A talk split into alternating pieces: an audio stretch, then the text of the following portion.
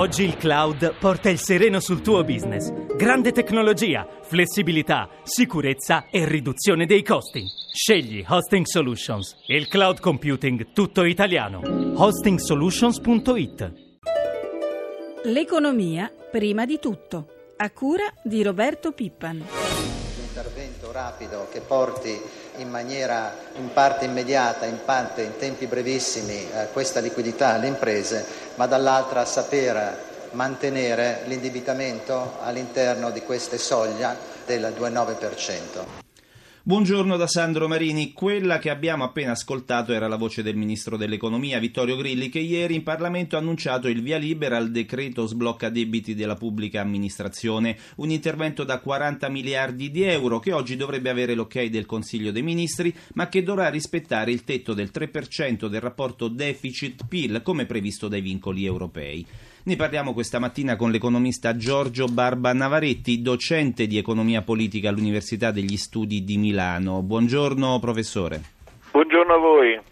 40 miliardi di euro che saranno rimborsati in due anni, una bella boccata di ossigeno per le imprese, non crede?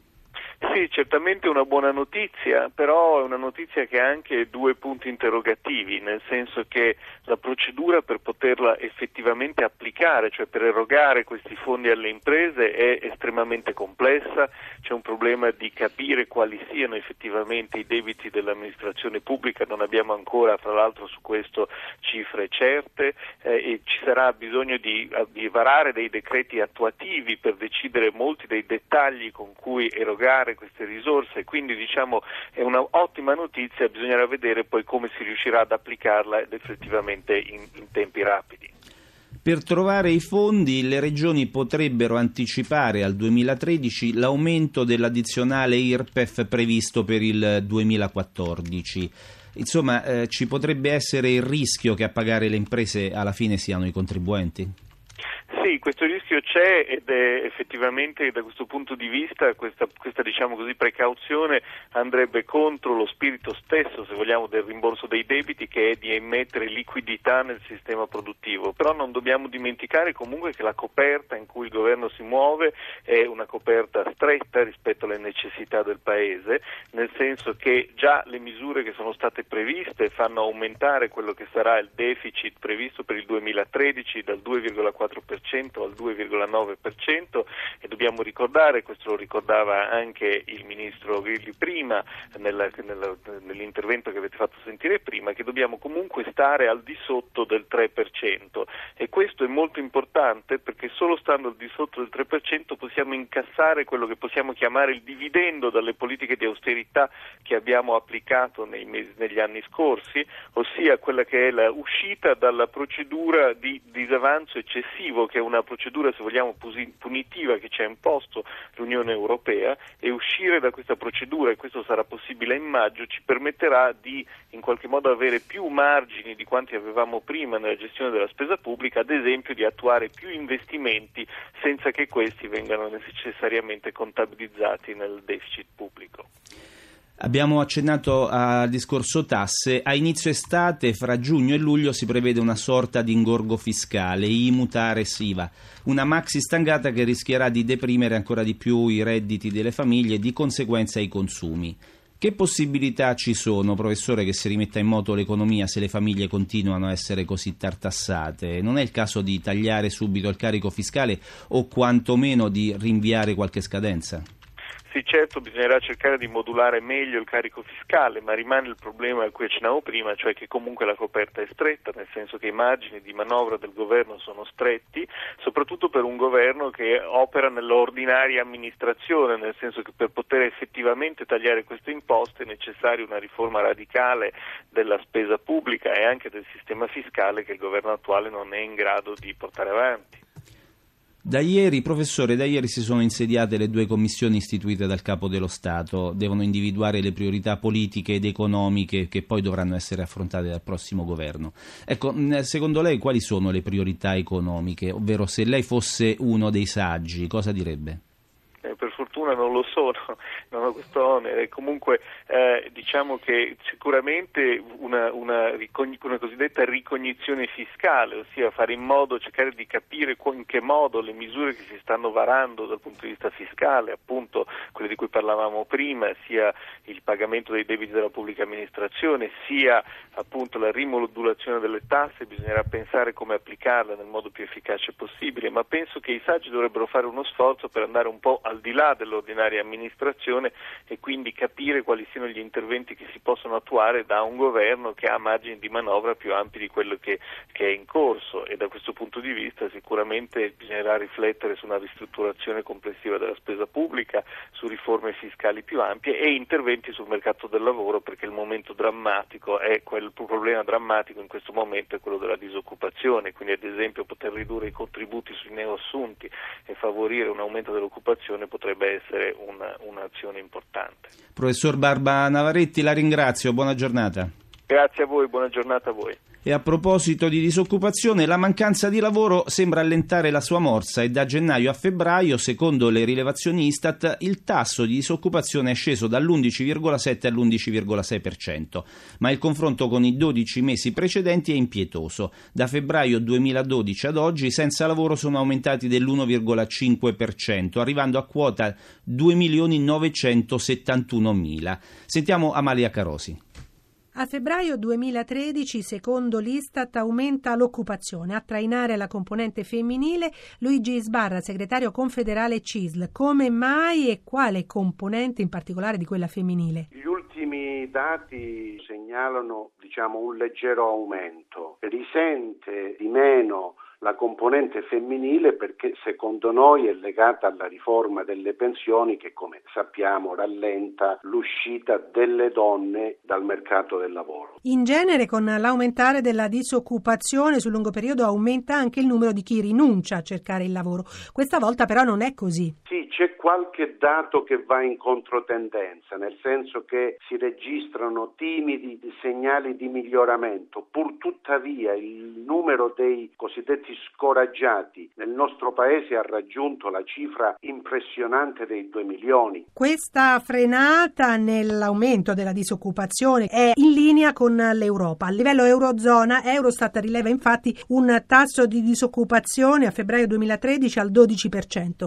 sempre record ma stabile. Come mai? Perché la situazione della crisi ormai ha dimensione internazionale, l'Europa sta soffrendo. Nei confronti del prossimo governo di questa Commissione commissione di saggi c'è una proposta CISL per rilanciare l'economia e il lavoro? Ma emerge la necessità e la priorità di fare del lavoro la vera grande questione nazionale da affrontare e risolvere. Il nuovo governo dovrà coniugare il rigore dei conti pubblici con misure concrete per l'economia, la crescita e soprattutto per l'inclusione lavorativa. Dobbiamo rilanciare gli investimenti nelle infrastrutture materiali e immateriali, dobbiamo ridurre il peso della tassazione fiscale sul lavoro e soprattutto poi bisogna fare, secondo noi, tre cose, sbloccare i debiti della pubblica amministrazione verso le imprese, finanziare gli ammortizzatori sociali in deroga per tutto il 2013 e predisporre un piano organico di politiche attive per il lavoro da rivolgere in via prioritaria ai tanti cassi integrati per consentire attraverso la formazione e la riqualificazione nuove e solide opportunità di ricollocazione lavorativa. Nonostante l'aumento della disoccupazione che in Europa si è attestata a febbraio al 12%, in Italia, come abbiamo appena sentito, è cresciuta l'occupazione femminile, anche se solo dello 0,5% rispetto al mese precedente.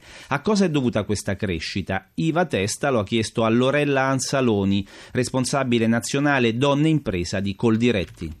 Questa crescita è dovuta principalmente all'impiego appunto delle donne nel mondo dell'agricoltura. Il mondo dell'agricoltura è in controtendenza assolutamente rispetto agli altri settori, sia a livello di imprese proprio, quindi di titolari o coadiuvanti di impresa o anche proprio come operaie, diciamo, nel mondo dell'agricoltura. Sono occupate soprattutto le donne extracomunitarie. Che tipo di lavoro svolgono? Sono quei lavori che purtroppo molto spesso le nostre donne italiane non vogliono fare, quindi parliamo magari di raccolta raccolta o richiedono turni particolari oppure richiedono solo stagionalità. Oppure parliamo anche, non so, di assistenza, di servizio negli agriturismi, attività insomma di questo tipo. Quante sono e di che tipo le imprese femminili nel nostro paese? Le imprese femminili nel nostro paese sono nel mondo dell'agricoltura quasi 300.000 aziende ormai che ricoprono, che vengono condotte da donne in agricoltura, mentre le donne impiegate sono oltre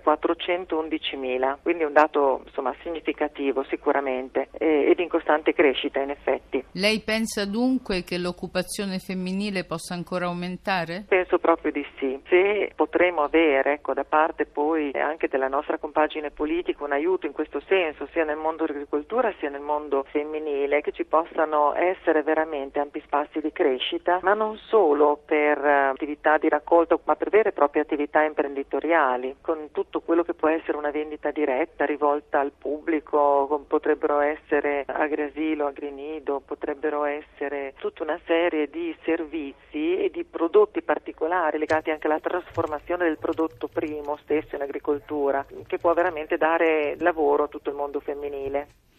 Ed ora occupiamoci di Internet. Sempre più italiani sfruttano la rete per acquistare servizi online. In questi tempi di crisi, anche a Pasqua, il web può aver rappresentato una buona occasione per prenotare una vacanza. Ma occorre fare attenzione alle normative vigenti e agli eventuali imprevisti. Enrico Pulcini. Si va dalle RC auto alle compravendite di immobili fino alle prenotazioni di un viaggio per una vacanza in Italia o all'estero. Basti pensare che ormai, secondo una ricerca di Strategy One, 4 italiani su 5 prenotano i propri viaggi sulla rete. E dunque boom di servizi online, ma nel prenotare o acquistare ad esempio una vacanza in una struttura ricettiva o nell'affitto di una casa, l'utente deve assumere un atteggiamento cauto agendo sulla rete. Per Carlo Boggino, uno dei maggiori esperti di diritto immobiliare in Italia, occorre fare attenzione al cosiddetto contratto informatico. L'accesso a internet ha dato luogo ad una nuova realtà, che è quello dei contratti informatici, telematici, virtuali, con la prima inevitabile conseguenza di determinare alcuni aspetti di questa nuova forma contrattuale, che sono quella dei soggetti che stipulano il contratto, il luogo in cui il contratto è stato o può considerarsi concluso ai fini della determinazione del foro competente e poi tutte le problematiche conseguenti alla informazione che deve essere data data all'utente. Ma che consigli dare a chi è interessato a effettuare una transazione online? Ancora Carlo Bogino. Il consiglio è innanzitutto quello di una esatta valutazione dell'offerta online con riferimento a quelle che sono le informazioni che sono previste, immediatezza e della comunicazione, dell'accettazione, senza che vi sia un ingiustificato ritardo. Laddove si acceda ad una offerta che non abbia tutte le caratteristiche idonee a consentire consentire un raggiungimento di una conoscenza piena da parte dell'utente e si possono verificare ovviamente poi delle sgradite sorprese.